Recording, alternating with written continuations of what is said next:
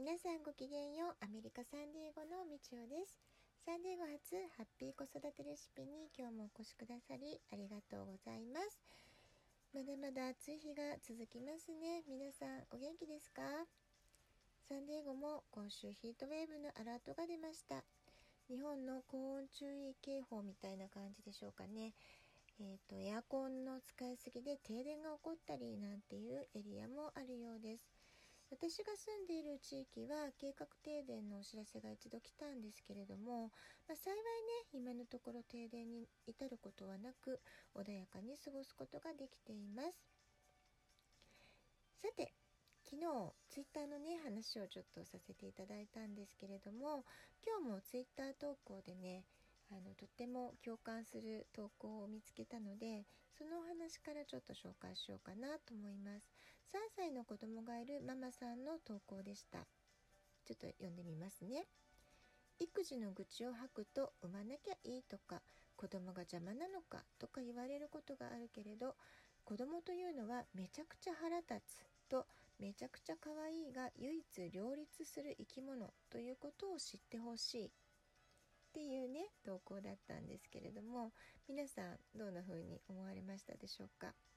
私はあーなんかすごくこれよくわかるなって思ったんですね。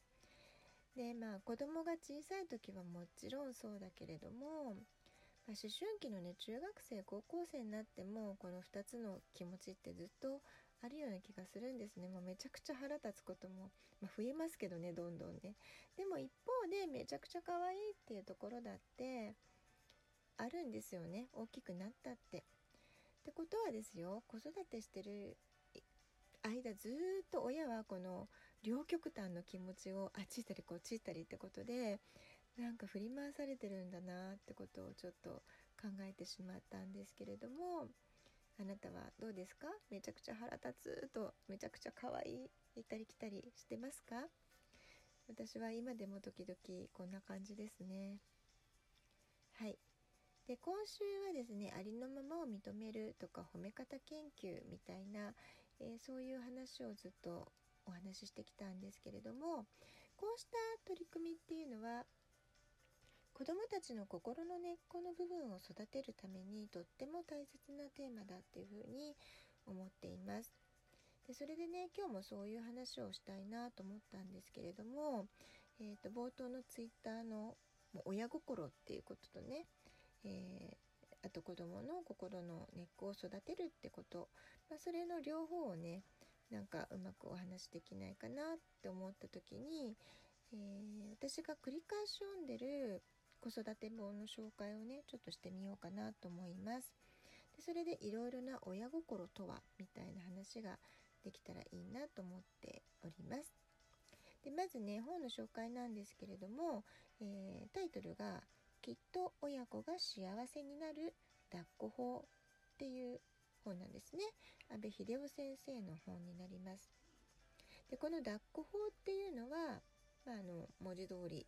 赤ちゃんを抱っこして子供を抱っこして可愛い可愛いっていう感じでスキンシップが大事ですよっていうことを伝えてるものなんですけれども、まあ、子供にとってだけではなくってこの抱っこ法をすることで、えーと、親側のね親親心もきっちりとあの育んでいけるよっていう。でママもハッピーになる。子供もハッピーだよっていうそういうことが書かれてる本なんですね。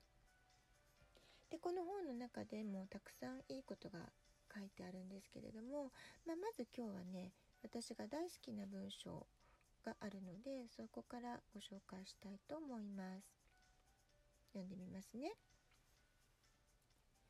楽しい時甘える。悲しい時甘える。眠い時甘える。心細い時甘える。声で甘える。黙って甘える。見つめて甘える。仕草で甘える。笑って甘える。泣いて甘える。怒って甘える。聞き分けないで甘える。すねて甘える。隠れて甘える。ベタっと甘える。突っ張って甘える。甘えないもんと言って甘える。こういう文章なんですけれどもいかがですか、子供っていうのは小さい時は特にもう泣くのが仕事みたいなところありますよね。で泣いて甘えて、まあ、それがね子供のあるべき姿というかありのままだと思います。ただこの泣くってことを受け止められないママも結構いるんじゃないかなと思うんですよね。私が実際そうだったんですけれども、まあ、子供が泣くと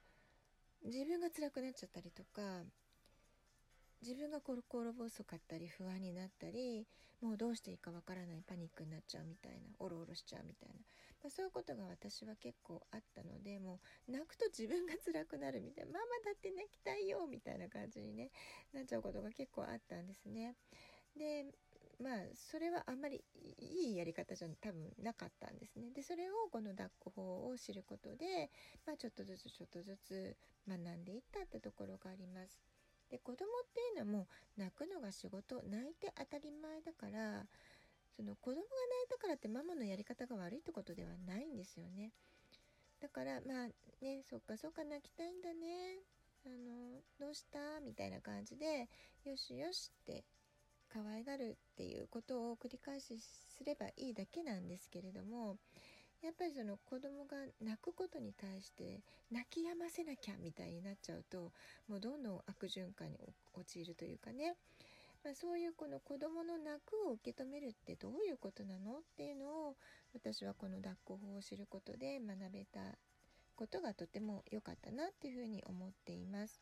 で今読み上げた文章も子供っていうのはもうたくさんたくさん泣いてたくさんたくさん甘えて、まあ、そういう中で育っていくんだよそれが一番自然な姿なんだよっていうことをね教えてくれるとても良い表現ができている文章だなっていうふうに思っています。この抱っこ法の方によればですね日本では昔から親心のあるべき姿を表現するものとして慈しみの心悲しみの心厳しさの心この3つの親心が大事にされてきたそうなんですね。でそしてこの3つの親心によって、えー、どんな力が育つのかって言いますとえー、冒頭でも申し上げた心の根っこの部分を育てる時にとっても大事な3つの力が育つんです。それは何かっていうと1番目が存在感2番目が治癒力3番目が自制心っていうことなんですね。でこの最初の存在感っていうのはまああのこのラジオトークでも繰り返しお話ししてきた自己肯定感のことなんです。じゃあこの存在感を育む慈しみの心って何だろうってことなんですけれども子どもたちは親の愛情をたっぷり受けて、えー、安心感を感じています自分のあるがままをそのまま受け止めてもらって認められて興味や意思を尊重してもらうことで自分や周りの世界への肯定感っていうのが育っていくんですね。この存在感を育てるのが子供を純粋に愛おしむ可愛がる慈しみの心ということなんですね慈しみっていうのは慈愛の心無心に子供を可愛がって幸せな成長に欠かせない大切な欲求を満たしてあげるっていうことになっていきます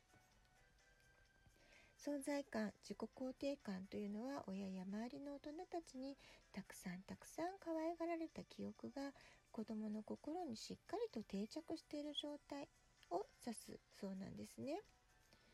冒頭で紹介しためちゃくちゃ可愛いと思う気持ちがまさに慈しみの心